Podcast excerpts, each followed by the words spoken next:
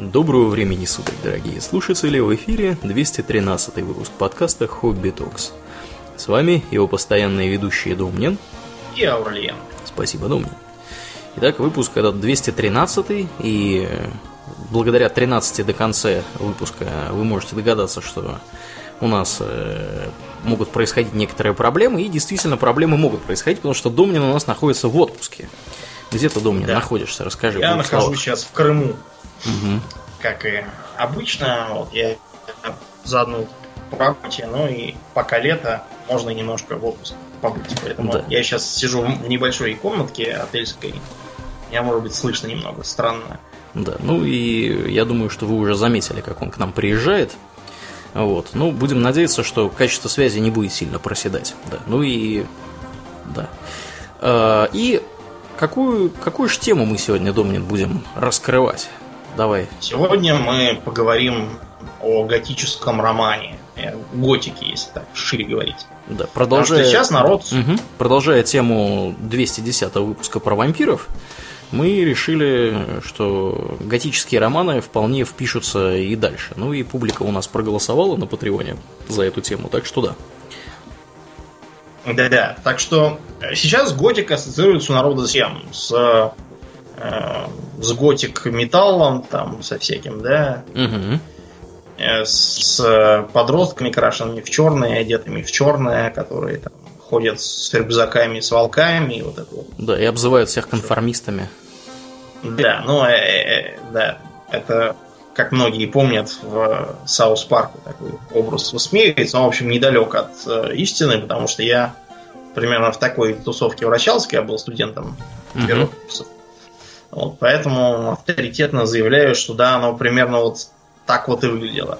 Все. Ну и выглядит, наверное, сейчас тоже.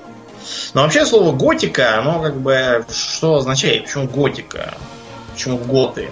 Почему сейчас говоришь год, люди представляют не варваров, которые там Рим сломали, а каких-то подростков. Ну, готика это, я так понимаю, в том числе архитектурное направление средневекового Это шире, чем архитектурное направление. Понимаешь, это скорее вообще такое общее направление в искусстве, потому что готика следует понимать как э, нечто варварское, да, потому что до, до готики во всем царил так называемый романский стиль. Угу. И в темные века, и в раннее средневековье, вот вплоть там века где-то до конца 10-го, начала 11-го, э, доминировал именно романский стиль, который э, воспринимался как наследие Римской империи, в чем-то даже действительно ей являлся. А потом на ее смену пришла более такая независимая э, стилистика, которую какой-то итальянский э, монах как раз назвал готикой в противовес э, римской. Просто потому что для итальянцев варвары это вот в первую очередь именно готы. Э, если что, вот, падение Западной Римской империи, оно привело к образованию королевства Остготов. Кто там, Аларик, да? При, прибрал к рукам Рим. Не помню. Угу. Не помню уже сейчас кто прибрал. Факт то, что э, Остготское государство, хотя его довольно быстро разрушили византийцы, а современные нам итальянцы, они скорее, северные, я имею в виду, скорее наследники лангобардов, вот, но для них вот готы это было именно варвары. Э, из-за этого действительно строился такой вот контраст. Если романская архитектура, она была такая приземистая, с маленькими окнами, все такое похоже на крепости, да, то, что сейчас можно видеть, это оставшиеся церкви тех времен. Угу. То есть это толстые притолстые несущие стены, это достаточно маленький объем внутреннего пространства, которое еще больше сокращается из-за того, что там толстые колонны такие несущие стоят внутри. Окна получаются маленькие, потому что большие сделать получится слабое место в стене и так далее. Крыша не особенно раскидистая, все такое низенькое, а поскольку несущую стену слишком высокой сделать без каркаса, из стали, как у нас сейчас есть, нельзя, а дерево не выдержать. И вот примерно к 12 веку началось веносное шествие готики. Во-первых, все стало таким более легким, вытянутым и не тянущимся кверху. Архитектура стала опираться не на несущие стены, а на так называемый контрафорс, это своего рода ребро жесткости такое, да, у стены. Оно может быть прямо к ней вплотную прилегать, а может быть отставлено немножко в сторону для воздушности и сверху аркбутаном, такой аркой подсоединяться. Типичный готический собор, который все представляют, его как раз подпирают стены, такие много э, наклонных вот этих контрфорсов с аркбутаном. Угу. А вот из-за этого окна можно было сделать большие, крышу больше, внутри стало много места. Появилась, э, во-первых, возможность э, в окна вставлять витражи, на которых всякое там изображать. А во-вторых, э, можно было стены ослабить путем создания да, всяких скульптурных композиций в них прям. Причем настоящая скульптура, не просто там рельеф какой-нибудь вырезать, а такой вот, что прям выемка в стене, и в ней э, э, всякие статуи. При этом э, этот период совпал еще и с, наверное, последним э, пиком средневекового, скажем так, мрачного такого настроя с образами смерти, там, быстротечности жизни, там, неумолимой судьбы, слабости человека, вот этого всего. То есть, что украшает готические э, постройки? Обязательно всякие там, черепа, скелет там какой-нибудь с косой, там, и с весами будет, или там с песочными часами. Ну, Всякие это, надписи. да, Думнин, это вообще характерно для западной христианской традиции, потому что они, например, и всякие вот эти устраивают э, склепы, где костницы. украшения делают из костей, да, костницы. Да. У нас в, в православии такого безобразия не бывает. Ну, у нас и готики как бы не было, поэтому... Ну да неудивительно. Из-за этого вот у японцев странное представление о западном христианстве. Ну, понимаете, да, вы такие живете на островах, там верите всяких э, духов, там, синтаистских богов, там, Будда добрый улыбается. Тут там приезжают какие-то, у них, значит, все какие-то там пытки, э, на, на шеях висит орудие пыток маленькое с человечком умирающим.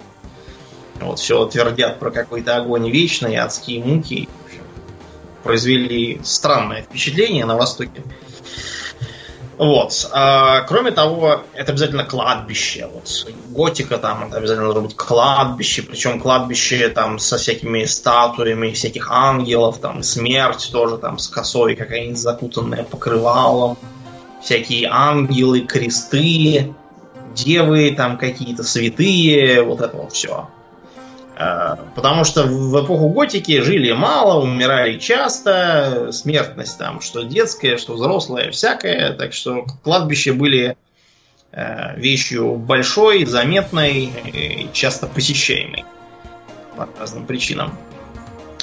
А, мода-то тоже была такая. Вместо того, что в романскую эпоху носили такие балахоноподобные э, всякие шмотки, в том числе мужики ходили в каких-то таких полуплатьях, угу. с нашей точки зрения, то в готическую эпоху все стали, во-первых, затягиваться в тесную одежду, из-за того, что тогда не было эластичной ткани, приходилось, например, чтобы влезть в мужские чулки шоссе, приходилось их мочить, надевать мокрыми, а потом стоять сушиться у огня. Вот. Дамы стали носить вот эти вот э, конические шапочки. Поскольку такую шапочку нельзя надвинуть на самые брови, из конструктивных особенностей, они выбривали себе виски, подбривали затылки и лоб тоже спереди подбривали, чтобы волосы не вылезали из-под э, шапочки, чтобы, так сказать, э, изображать умерщвление плоти.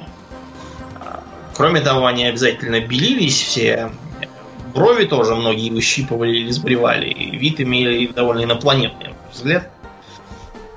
А платья тоже были максимально закрытые, такие утянутые, грудь тоже утянутая, чтобы не видно. В общем, э, понимаете, да, на какую фантазийную вселенную декор оттуда это оказало большое влияние. Со всеми этими черепами, надписями, соборами, скелетами, вот этим вот всем. Да, да. Угу. Ну вот. Тем не менее, литература готическая не имеет никакого отношения к, собственно, временам готики. Она появилась э, как раз в 18-19 веках э, как своего рода, ну, знаете, очередное нытье по поводу того, что раньше было лучше. Да, то есть э, в 18 веке народ, видимо, подустал от ценностей возрождения и просвещения со всякими там радостями жизни, яркими фресками, Микеланджело там разных, с наукой, которая все старалась объяснить и во все проникнуть.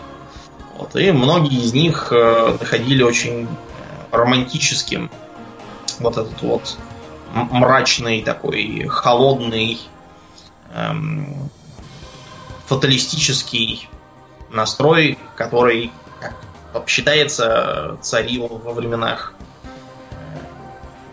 готики исторической. Ну вот, и какой, собственно, первый, как считается, готический роман был? Готическим романом первым, это на самом деле удивительно для меня, что э, есть четко определенный первый готический роман, но тем не менее он есть. Им считается произведение Хораса Уолпола под названием «Замок Атранта». Он так и называется «Замок Атранта. Готическая история». Вот. И опубликован он был аж в 1764 году. Я буквально вчера его прочитал, он совершенно небольшой, и он такой достаточно, достаточно динамичный, интересный роман, его, в принципе, интересно читать даже сейчас. Интересная история его публикации. Дело в том, что изначально в, первой, в первом издании он был опубликован как перевод с какой-то итальянской то ли книги, то ли рукописи, которая вроде бы как э, была написана гораздо раньше, то есть не в 18 веке, а в веке там в 15 или еще когда-то. Вот. И якобы была основана на реальных событиях.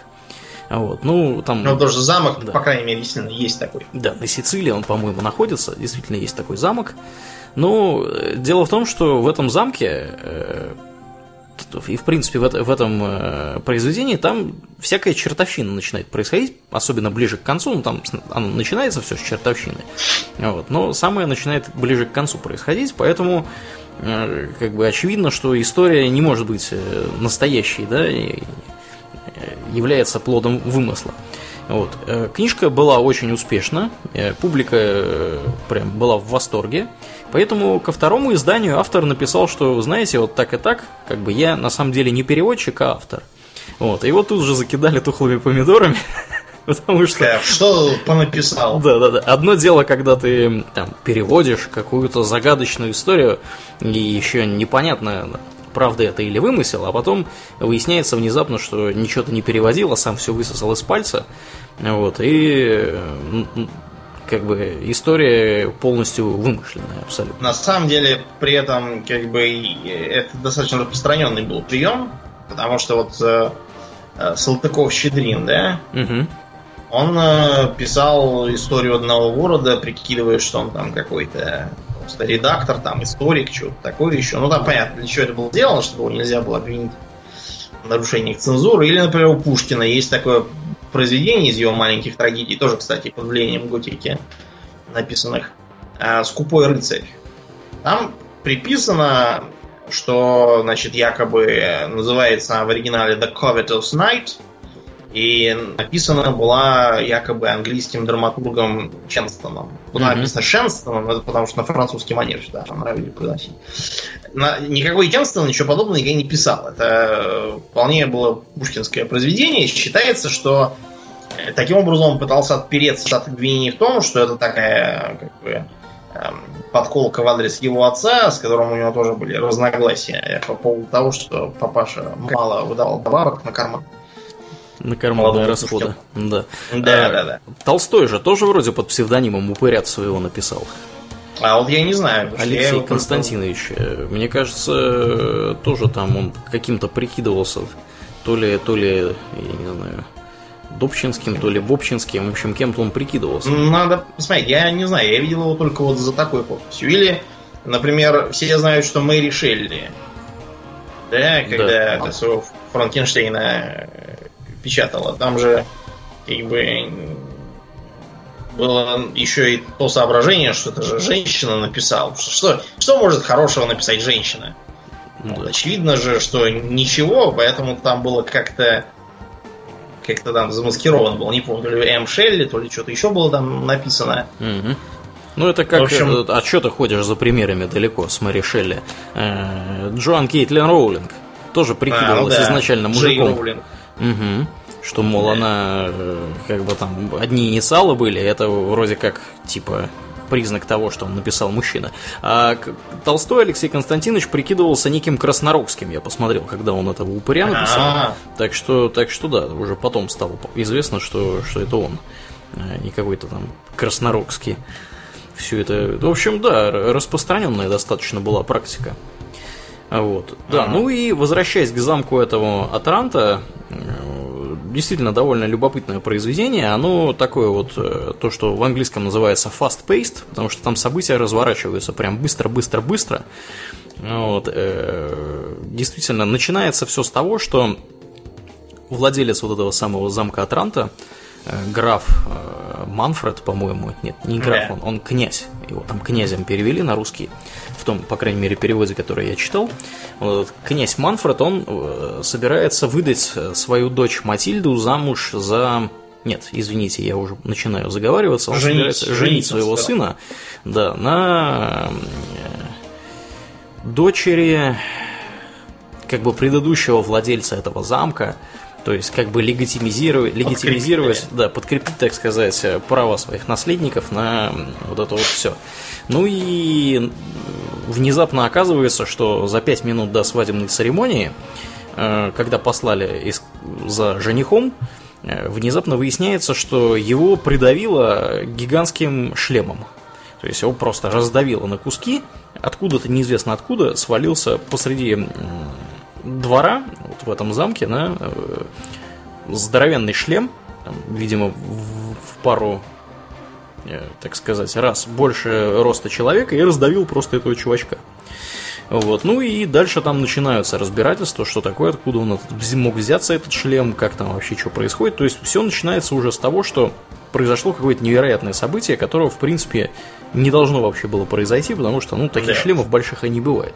Ну и дальше там начинаются, значит, события, все крутится, вертится, вот, потом там возникают какие-то любовные треугольники и всякое такое. Вообще читать довольно интересно. Я не ожидал такой, так, такого интересного развития событий от книги практически с середины 18 века.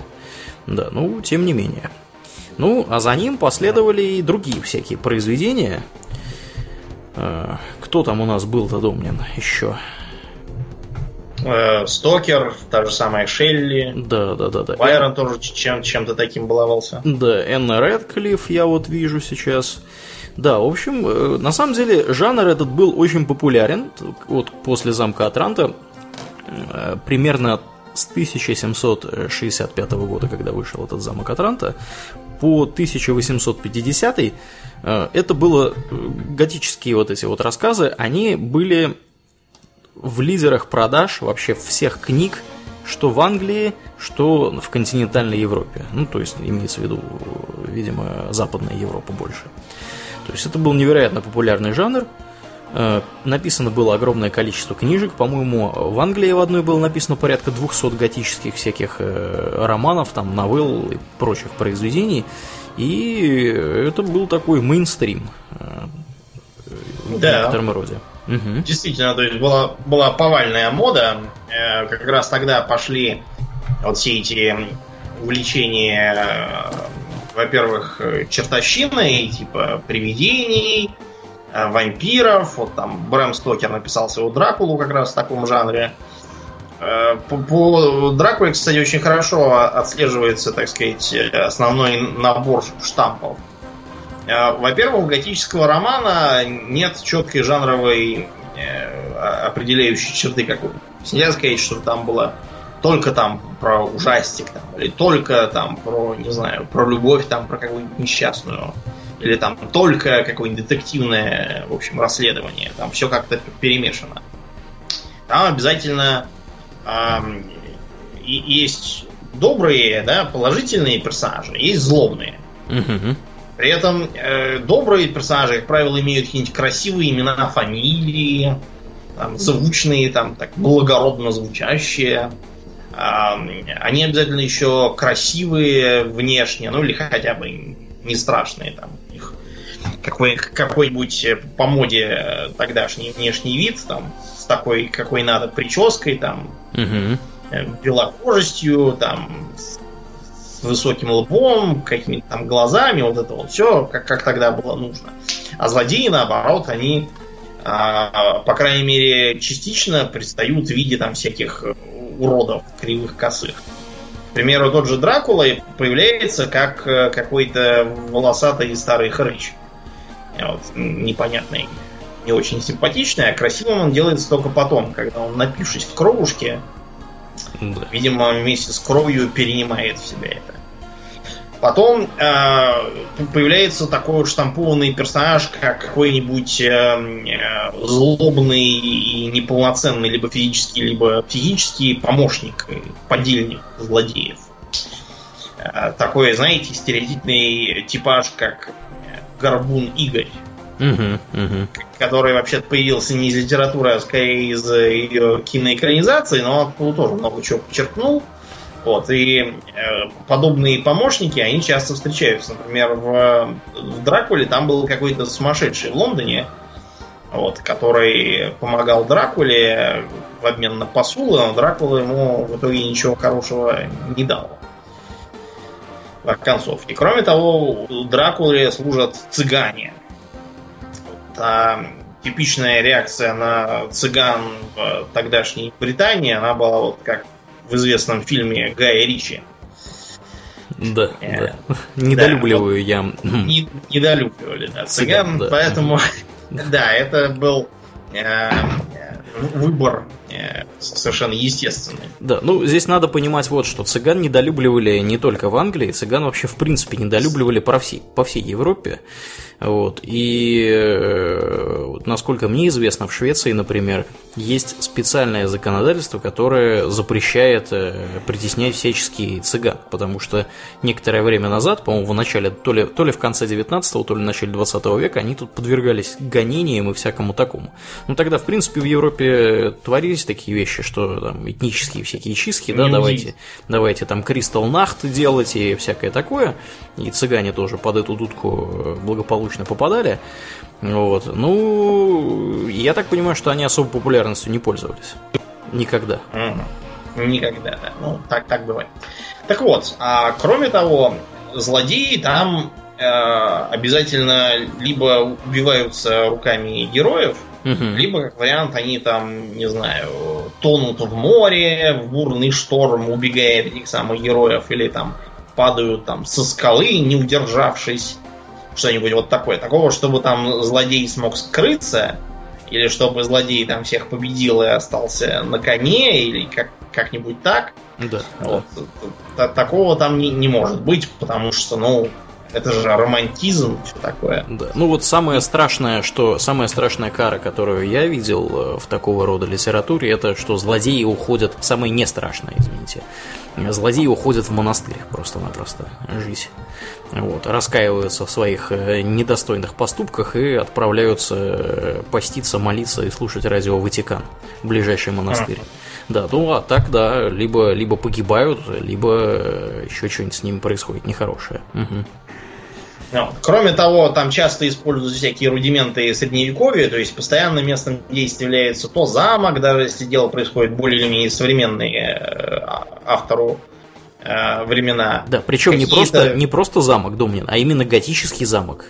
Как да. бы, собственно, от этого... Дело просто да. в том, что тогда как раз в 17, 18, 19 даже веках строили разные так называемые замки, вот, но это просто было вроде дачи такой для богатых бездельников.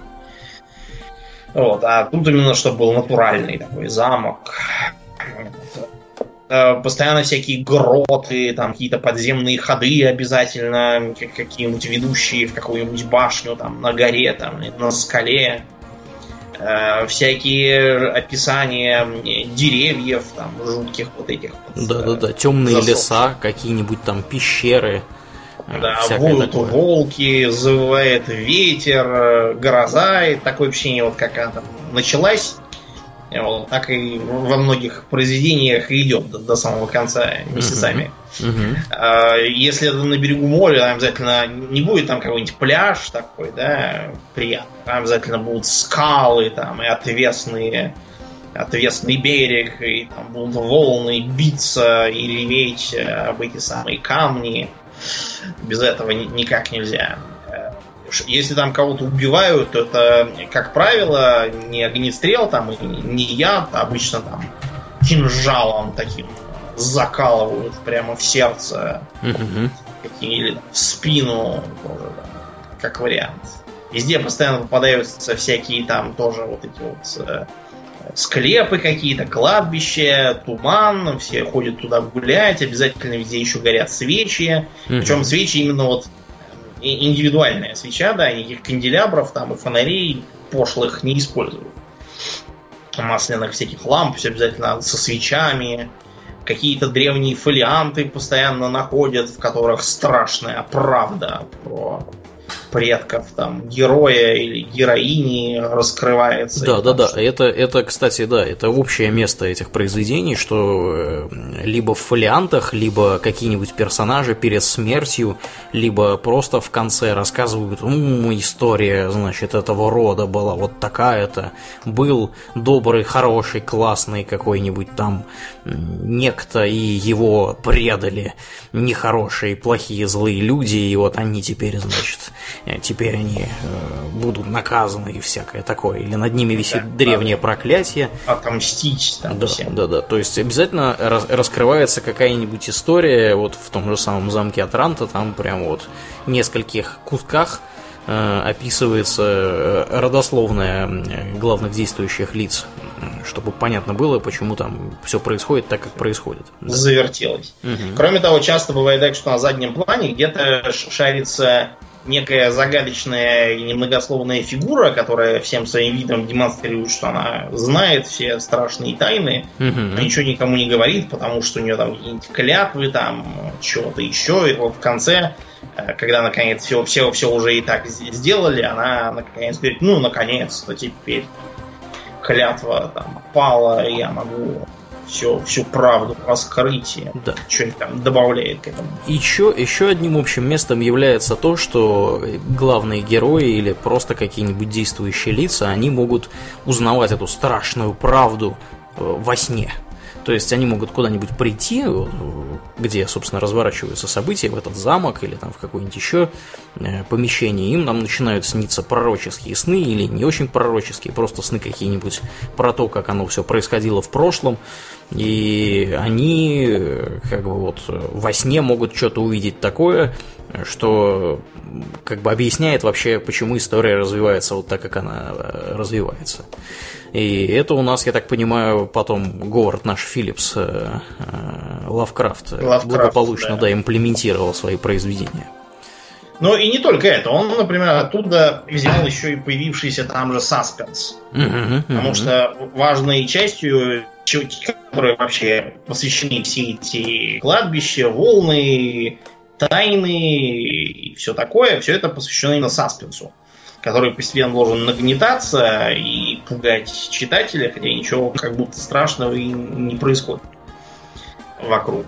А, вот, вот э, Саспенс потом заимствовал не только Лавкрафт, но и Блох, например, Хичкок его в своих фильмах mm-hmm. тоже очень любил, и вот как раз он много из готического романа и позаимствовал. Да, Эдгар, а, Эдгар Аллан По тоже был товарищем, который позаимствовал да, немало. Вот, простейший пример с Эдгаром По, да, его э, известнейшее стихотворение. На самом деле стихотворение он написал очень много, и начинал он как раз со стихотворения. У него первое произведение было опубликовано Тамерлан и другие стихи.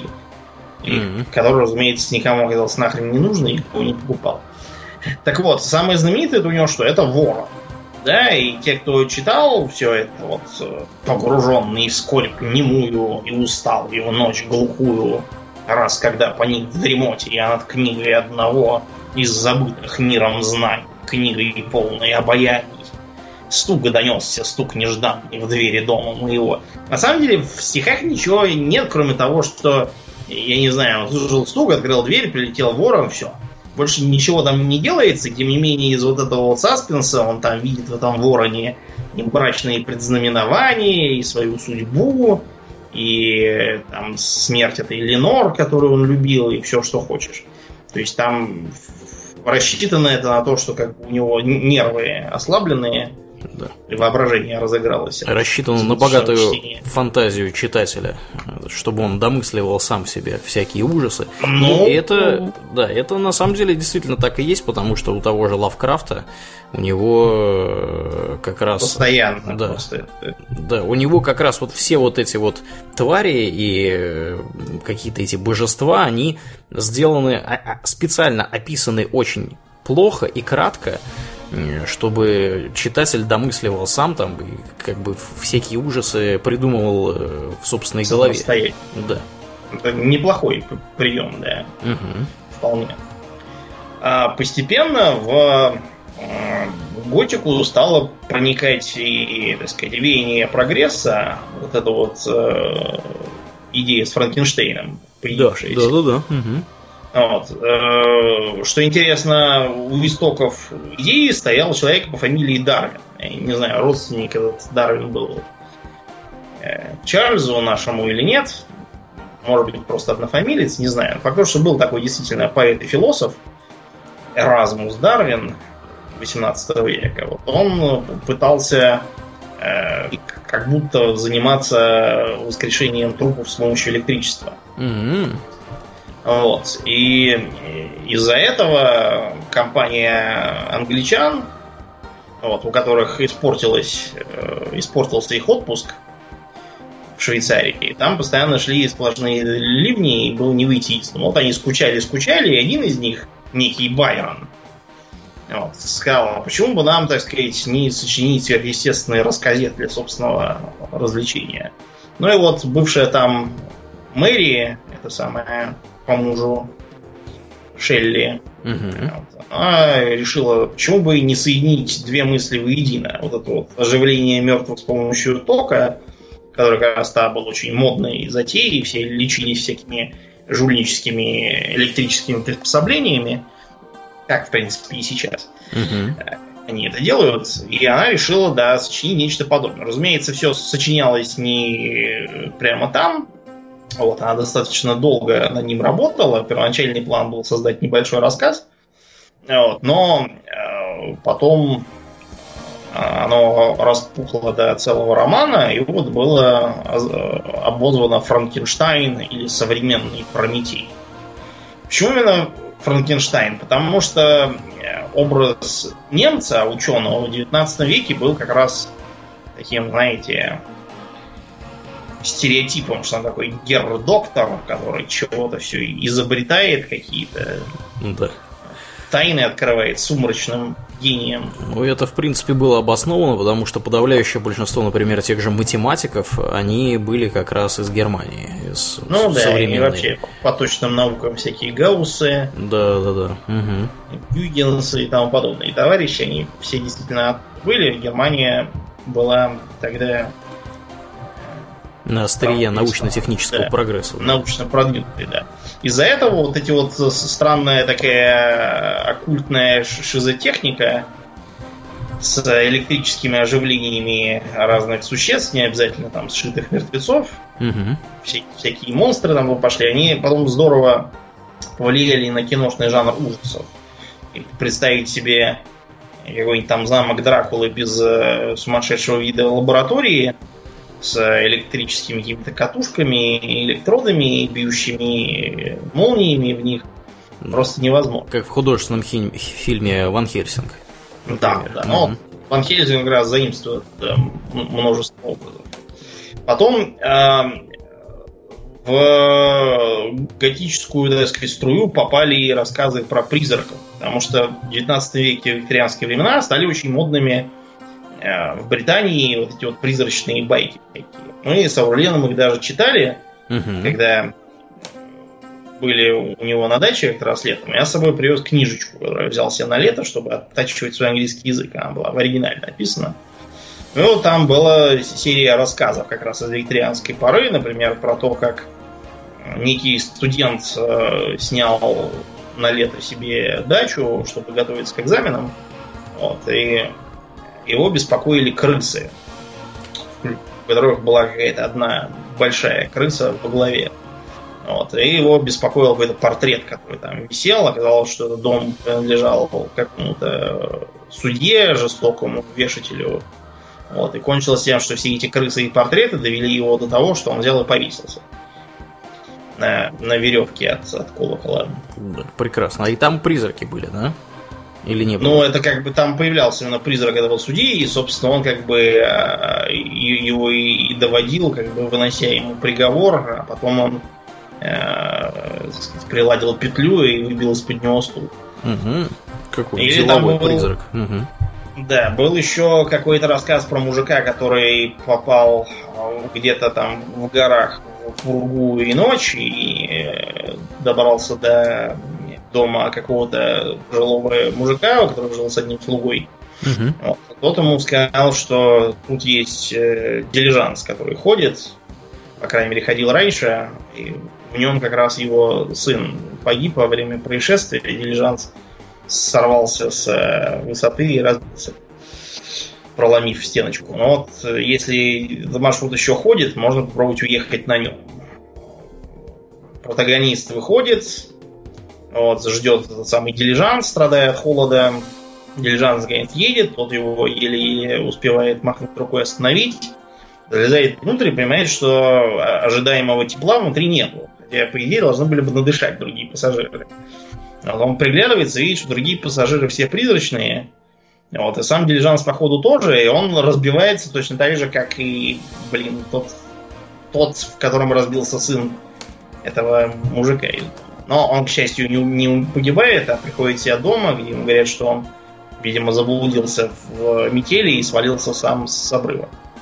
Так, так что там не ясно, привиделось это ему или все было за правду. Да, вообще меня всегда в таких историях поражает то, что призраки, они как бы призрачные, и в то же время они умудряются там греметь цепями, э, какие-нибудь там шарудить шкафами, еще да. что-то такое делать. Как, как нам это удается, да, завывать они как-то умудряются. Это тоже как бы звуковые колебания, то есть они физически должны какое-то взаимодействие с окружающей средой устраивать. При этом еще зачастую в готических произведениях, где есть призраки, там этих призраков часто нельзя узнать, что это действительно призрак, и только потом соображаешь, что человек когда там, ну или тебе говорят, что человек давно помер, и да. говорить с тобой физически не мог. Да, или как вариант, э, ни в одном произведении такое видел, э, призрак этот э, в дневное время и вообще в обычное время обитает в виде портрета в каком-нибудь да. замке или еще где-нибудь. И когда там наступает ночь, и все там что-нибудь начинают делать, он там вылезает из этой своей картины, начинает разгуливать, со всеми разговаривать, вести какие-то беседы. Ну, вот как в том Или там кто-нибудь такой видит, что картина пустая, и на ней его нету, и все понимают, что да. картина. Да, да, да. Между прочим, в Гарри Поттере именно и, и с этого сдута тема с говорящими портретами. Угу. Там тоже портреты могут уходить да, из своих рамок. Уходить, да, из своих рамок, действительно. А призраки, кстати, которые в Гарри Поттере есть, они тоже а, отсылают к чисто готическим э, произведениям и образом. Все эти безголовые ники, кровавые бароны, вот это вот все. Да. Угу. У э, Конана Дойла была своеобразная пародия на готические романы про призраков, как раз обуявшие викторианскую Англию. Вот он решил над ними слегка приколоться. И он написал рассказ, в котором, значит, протагонист унаследовал замок там какой-то небольшой от, с, с парком от э, предков внезапно. Э, и все, что его волновало, это то, что, блин, нету привидения в замке. Как-то досадно даже, что замок есть такой прям вот, какой надо, как для готического романа, а привидений нет. И он каким-то образом знакомится с неким жуликом, который, значит, ему обещает призрака устроить. А, значит, э, для этого ему дает какое-то средство, которое позволяет видеть призраков. Вот. Ну и, и он начинает посещать всякие образы. Там был и какой-то пират, э, злодей, который там был специалист по всяким гротам, пещерам вот этому. Был молодой такой дворянин там эпохи, не знаю, кого, Елизаветы там со шпагой, с пятном крови там на месте сердца, типа погибшей на дуэли. Был какой-то невидимый дух, который э, чисто через всякие дуновения, завывания и голос и смех э, проявлял себя. Вот. Ну и в итоге он остановил свой выбор на э, такой э, девице какой-то самоубийцы, видимо, которая там скрикивает и пробегает по, по коридорам. И... Ну, в общем, просыпается он утром, вот э, столовое серебро вынесли, вот весь дом вынесли, вот, а в пузырьке со средством там какой-то был наркотик на основе опиума, еще там чего-то. Отсюда как бы Конан Дойль как бы намекает, что избыточное увлечение готикой, оно добром не кончится. Да. Может привлечь любителей клофелина. Да, да. Вот. А у нас в России тоже, как мы сказали, были свои отсылки к этому. Например, вот э, упоминавшийся не знаю, повесть, рассказ «Упырь», угу. да, где молодой человек на балу знакомится с каким-то странным чуваком, утверждающим, будто э, некоторые присутствующие гости это упыри. Да. Они же покойники. Реально. Да, он сперва его воспринимает за психопата, тем более, что эти самые упыри, когда он аккуратно расспрашивает их о охотники на упырей, говорят, что он э, просто помешан и особо его слушать не надо. Но э, по мере развития знакомства с упыриным окружением он э, э, находит какое-то пророчество, где написано внезапно пусть бабушка внучкину высосет кровь.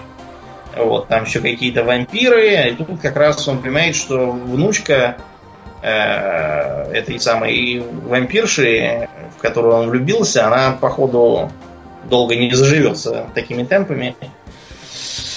Вот, и все оказывается тоже страшной тайной. Там выясняется, что это там древний род каких-то проклятых вампиров из Венгрии или Румынии, откуда-то там. Ну, в общем, вы поняли, где, где вампиры сидят, во всяких Трансильваниях, вот, вот там вот такие алжбеты Батори. Да, да, да. Ну, на самом деле, там, я так припоминаю, э, еще же действия в Италии разворачиваются. Да, да. И да, но вампиры, по-моему... с какими-то угу. чертями, призраками, да. с каким-то сговором с дьяволом, там какой-то грифон был, вообще какой-то бредовый сон. Ну, это да. Это да, это там просто три чувака отправились в какой-то заброшенный замок ночевать. Вот, и им там привиделось разное в этом самом замке, и потом оказывается, что, в общем-то, то, что им привиделось, по крайней мере, часть из этого э, в конечном итоге сбывается, да. Но меня поразило другое в этом произведении. Меня поразило то, что э, вампиры в нем предстают, то есть если мы, да, из произведения на самом деле там не очень понятно в конце, э, вампиры это или не вампиры, ну, вроде как вампиры. То есть там да. вроде бы как автор пытался оставить открытый финал, то есть чтобы не очевидно было, что это действительно были вампиры, а не какие-то бредни сумасшедших. Но, видимо, все-таки там действительно были какие-то вампиры. Так вот, вампиры, если они ведут себя не так, как мы привыкли понимать классических, да, вот вампиров современности, которые там сосудов всех кровь, э, убивают всех направо и налево, какие-то там фонтаны хлещут артериальной крови да. из разорванных глоток. Вот. Нет, они там больше в аспекте того, что они именно не живые, то есть покойники.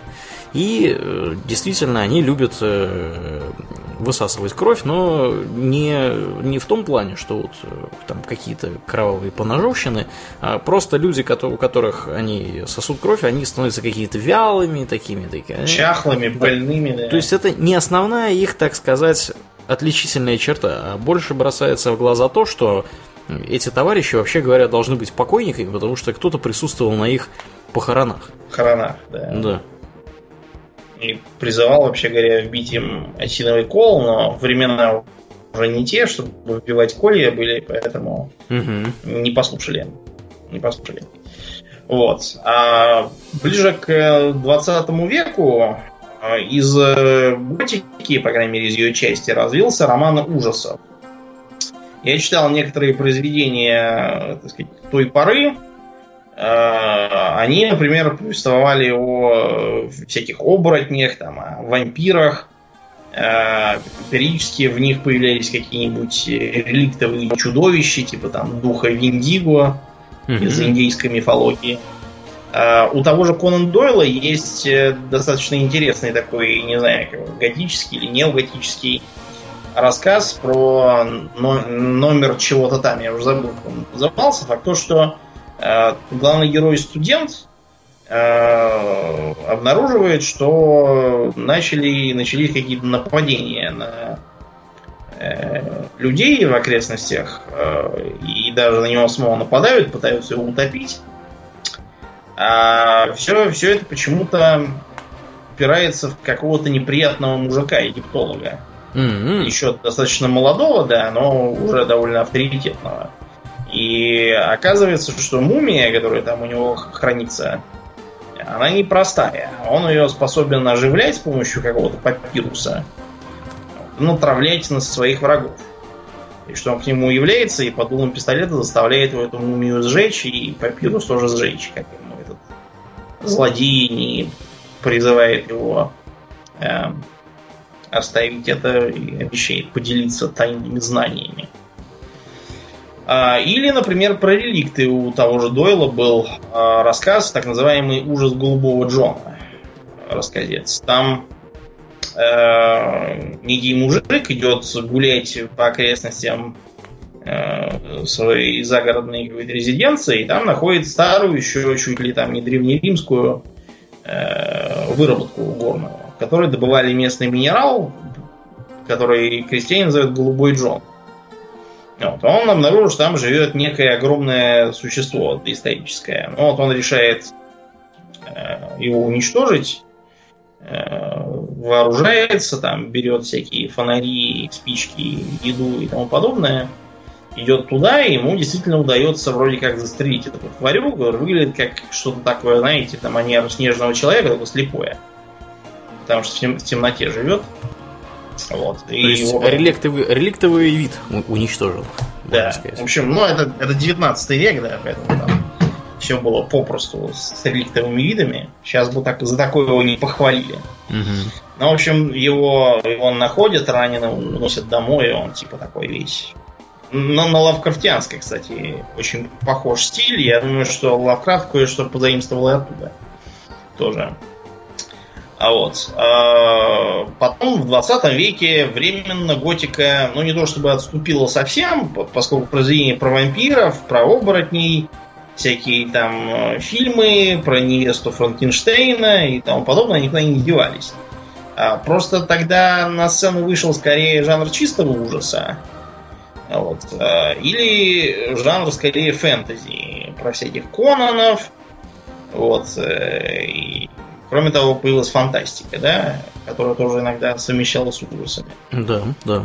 Угу. А готику как-то постепенно начали задвигать. Тем не менее, многие ее элементы расползлись по другим жанрам, направлениям, авторским стилям. Вот есть такой режиссер Бертон. Да, Тим да, Бертон. который угу. да, известен тем, что снял двух э, Бэтменов, про Джонни Деппа кучу всего наснимал. Да, еще он жену свою любит снимать в фильмах. Да, теперь уже бывшую жену, но все равно, да, любит. А у него стилистика как раз чисто готическая. Все постоянно в каких-то а, старомодном стиле. Ну, то есть тут Бэтмен как бы ему, например, сам помогал, потому что э, Готэм, который изображается в комиксах, он изначально был как такой более готический Нью-Йорк нарисован. Так что ему ну, даже ничего додумывать не пришлось. Потому что э, уже в ранних комиксах про Бэтмена э, там Готэм был весь такой э, с монументальными небоскребами, везде какие-то горгульи там нарисованные, вот такое вот все. Все, все контраст там тени и света, так что тут ему додумывать особо не пришлось. Зато в других своих фильмах он изрядно там всех накрашивает белилами, делает всем синяки под глазами, вот губы черные, там волосы такие обязательно тоже там темные, спутанные такие художественно. Наряжает всех в некое подобие э, викторианских старомодных шмоток.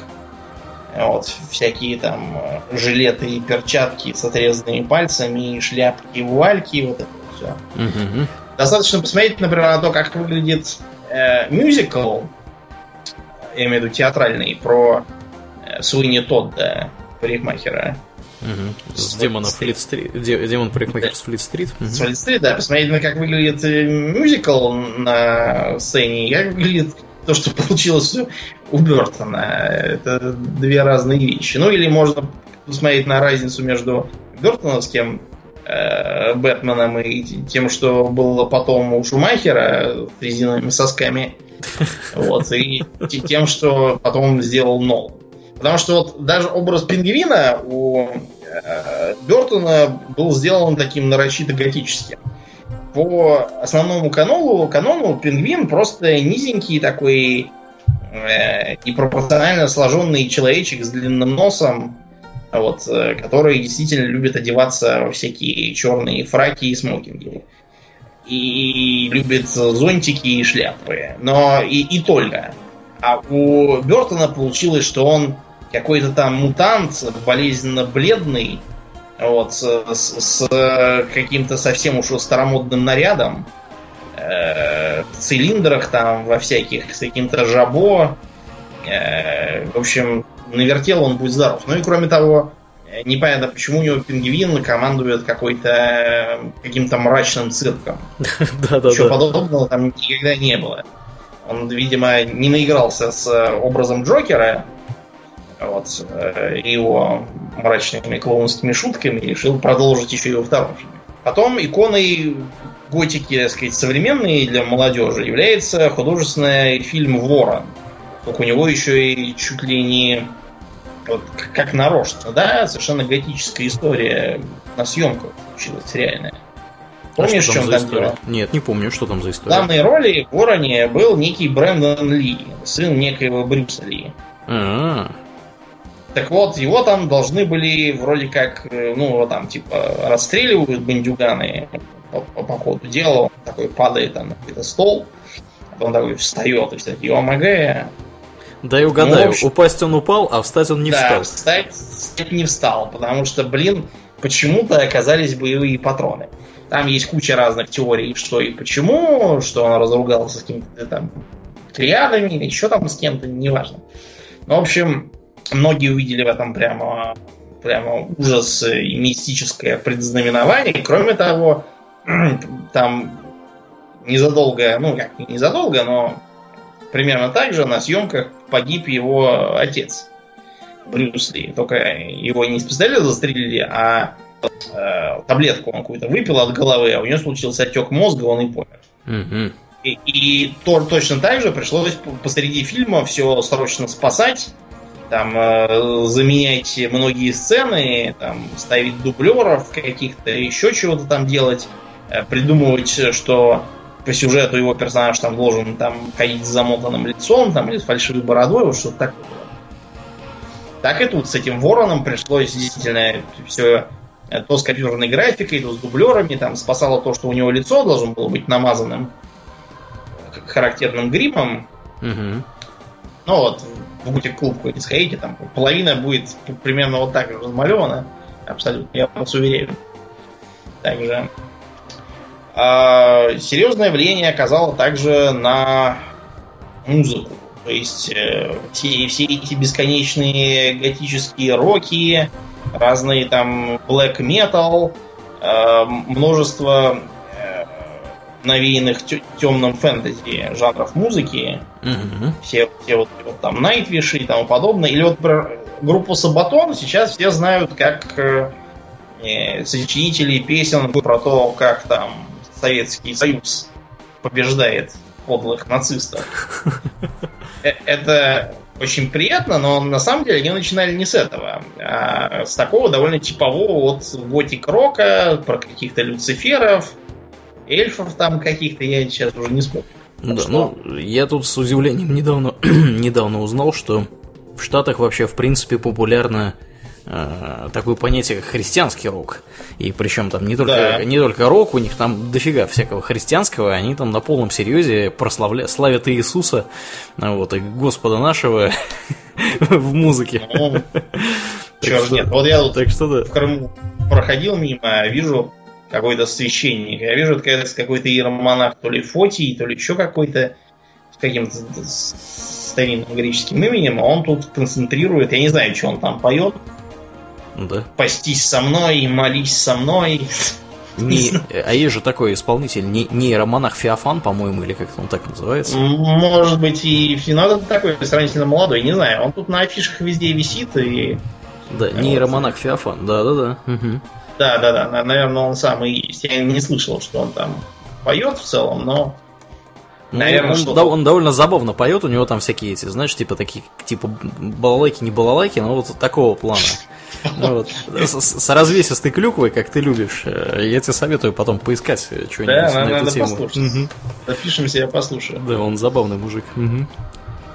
Вот, ну, и э, на видеоигры, разумеется, тоже, но не только на видео. В Warhammer е Империя людей и Империум, который, так сказать, в космосе, он да. тоже постоянно злоупотребляет. У него все в виде готических романов, да. космические корабли в виде готических э, этих самых соборов. соборов. Да, да, да. Э, титаны выглядят такой, знаете, идет готический собор на ножках с пушками и все, все палит. Вот.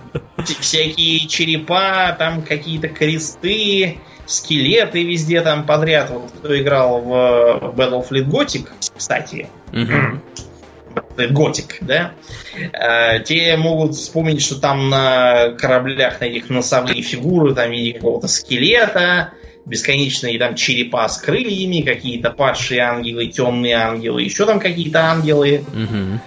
Вот это вот все э, эстетика смерти, там массовой гибели, Танатос, там э, рай и ад, вот это вот все.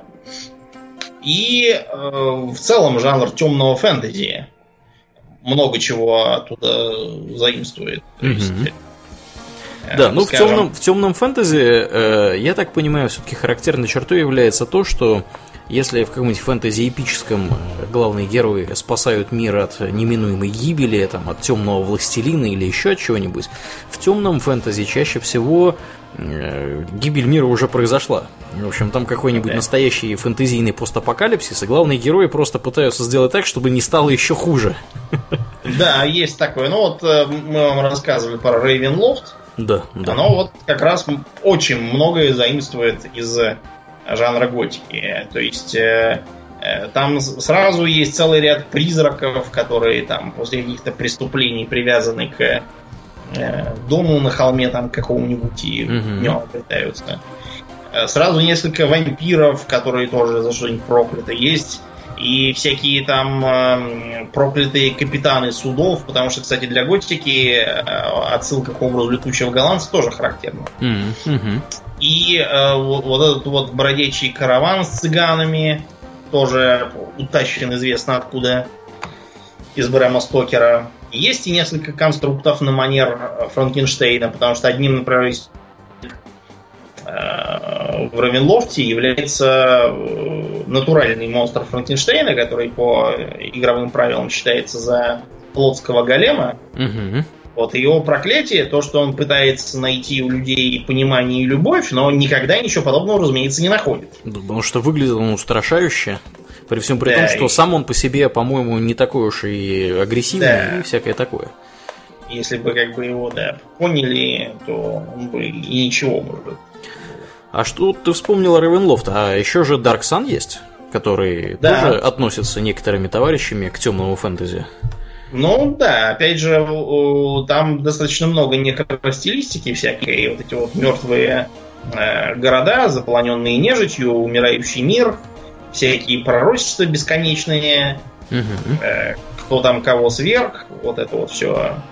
И детективных сюжетов там тоже достаточно много. Нам, между прочим, грозился в группе один из слушателей запилить там какой-то модуль по Dark Sun, что ли. Надо посмотреть, я уже забыл, чего, прям, чего прямо запилить, такое. ух ты.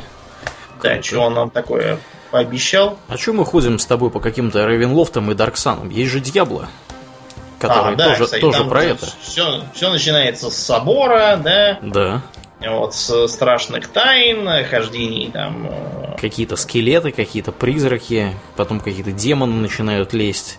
Ну, вот, и кончается да, все. В конце проваливаешься в натуральный ад, и кончается первая часть как раз тем, что главный герой превращается в Диаблу. Угу. Как бы, собственно. Ну и, разумеется, такой э, настольный видеоигровой мир, как мир тьмы. То есть э, вот эти вот э, вампиры, оборотни и э, все, что, подача сама важна, потому что настольных игр с вампирами оборотнями полно. А тут вот именно то, что вампиры э, проклятые, да, и своей, своей нежизнью так смешанно страдают и наслаждаются. Вот, э, что многие из них, многих из них снедает тоска, вот, и они пытаются э, купировать это при помощи следования одному из путей. Вот, э, озабоченность потерей своей человечности, потому что э, вот этот вот э, образ Дариана Грея угу. тоже насквозь готический, между прочим. Э, борьба вот этого вот нового и старого, сочетание современности с чисто средневековыми и даже более древними организациями и сущностями. Э, архитектура там тоже часто показывается вот в виде всяких небоскребов с горгульями и тому подобного. Ночные клубы тоже обязательно стилизованные под готику и наигрывают готическую музыку. Я оттуда, кстати, часть песен тащил там. Тиамат наеривает. Готичный Каин. Думнин слушает готическую да. музыку. Да, иногда строение. Угу, угу. Ну, вот, вообще, так что мы... Да. Мы можем сказать, что несмотря на то, что мировое господство и жанру, и стилю, вернее, скорее, готики не грозит, но она никуда не уходит. И прочно окопалась сразу по нескольким направлениям. Да, она продолжает эволюционировать и, собственно, во всякие там литературу ужасов, какие-нибудь там темные башни. Вот. Э, кстати, кино же вышло по, по этой по темной, по темной башне. башне да. Да, многие, да. многие ругают, говорят, что, во-первых, э, семь книг уместили в какую-то такую. Они все семь книг туда уместили?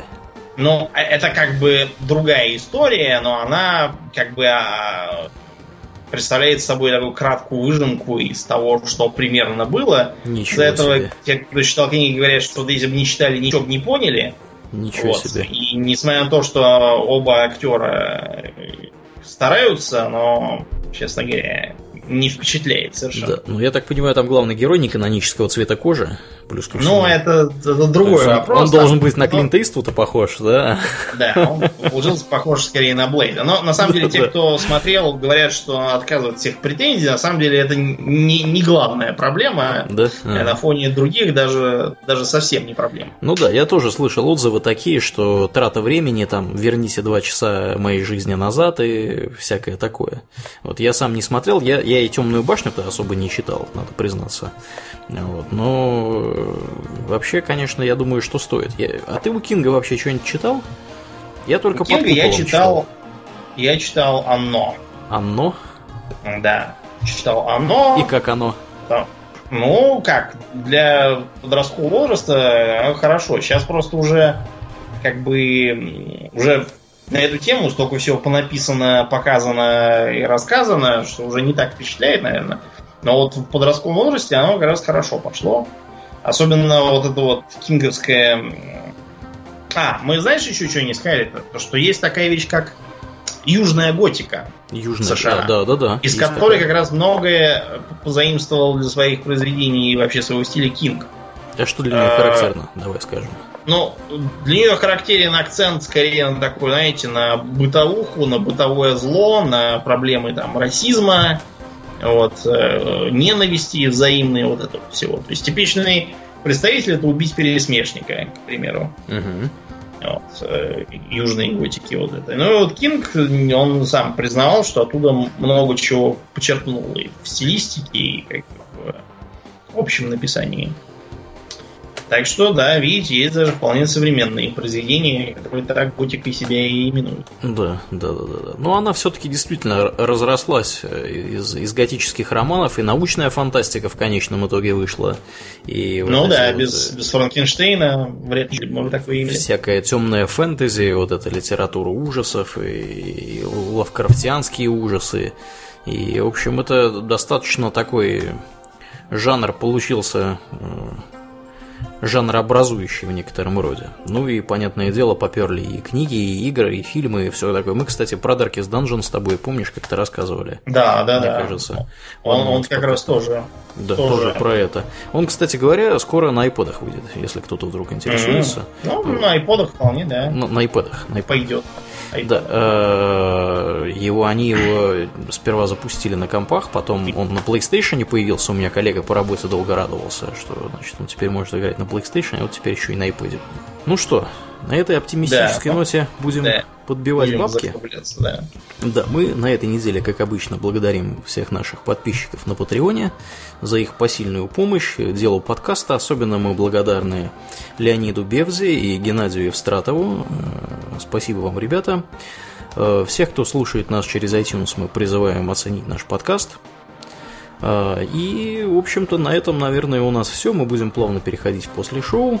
Я напоминаю, что вы слушали 213 выпуск подкаста Хобби Токс, а с вами были его постоянные ведущие Домнин и Аурли. Спасибо, Домнин. Всего хорошего, друзья. Пока.